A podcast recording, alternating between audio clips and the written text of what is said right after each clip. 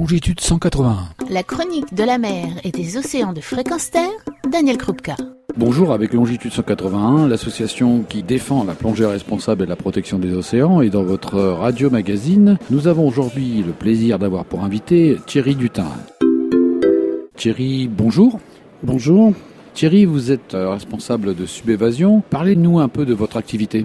Sub'Évasion, on est un centre de plongée basé sur l'île Dieu, une île sur la façade vendéenne, tournée vers l'Atlantique. Et nous avons créé depuis trois ans une section sportive scolaire.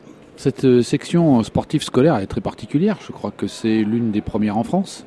C'est la première section qui est faite au niveau des collèges, qu'on a créée il y a trois ans avec des enfants de sixième, qui maintenant, eux, sont arrivés en quatrième et on continue avec leurs successeurs. Donc tous les ans, on accueille de nouveaux sixièmes pour leur faire pratiquer l'activité plongée sur le temps scolaire.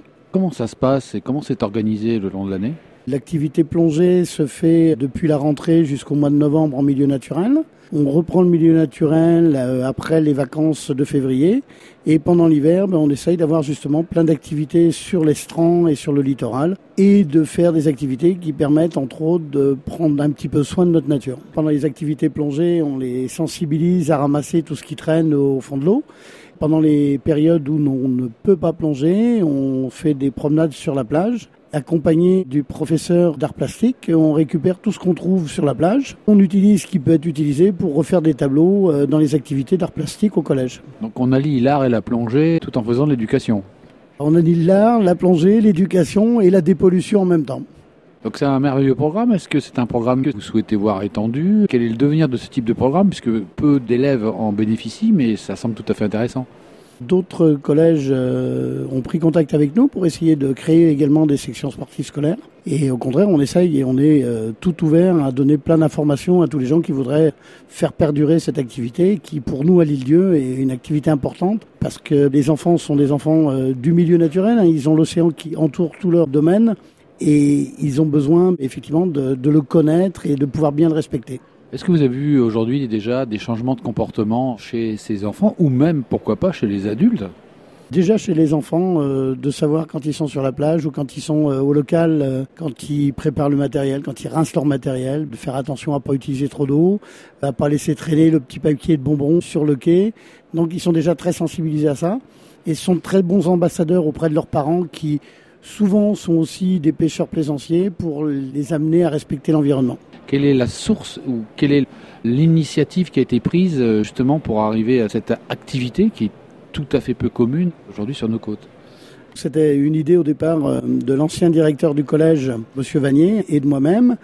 Et on a été appuyé par l'Académie et par le Rectorat de Nantes qui nous ont aidés donc à créer cette première section sportive qui effectivement, on voit beaucoup plus des sections sportives, football ou autres activités que de la plongée. Les académies maintenant sont très très pour soutenir ce genre de projet. Il a fallu, j'imagine, un peu de temps avant d'arriver à ce projet, enfin, en tout cas à sa concrétisation. Qu'est-ce qui vous a fait basculer sur cette idée et pourquoi ?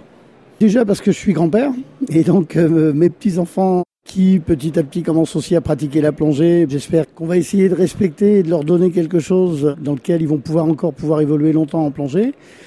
Eh bien, c'était pour, euh, sur l'île Dieu, euh, essayer de faire connaître mieux à des enfants qui n'ont pas, parce qu'on n'a pas de piscine sur l'île Dieu, et amener les enfants à mieux connaître l'océan et à mieux connaître euh, bah, cette nature qui les entoure complètement.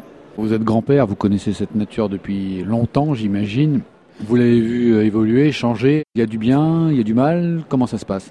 Ah, il y a du bien, il y a du mal. On a la chance euh, sur notre caillou d'avoir quand même un milieu relativement protégé.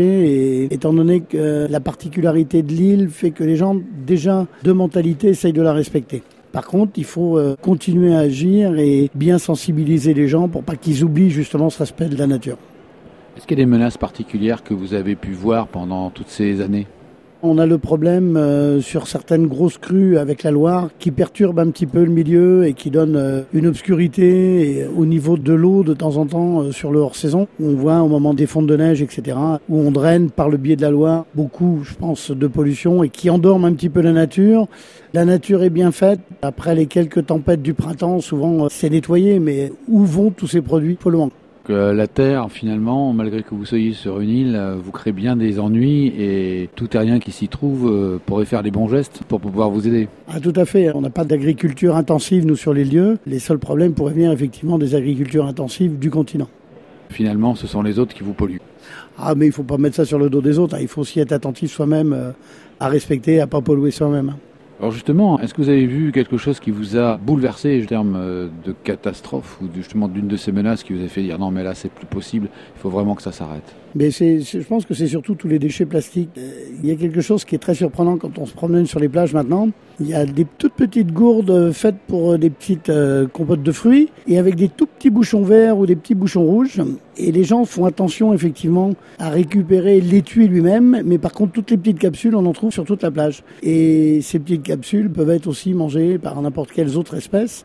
Et c'est la pollution depuis l'enfant, de lui apprendre la, sa petite capsule de compote à penser à la ramasser.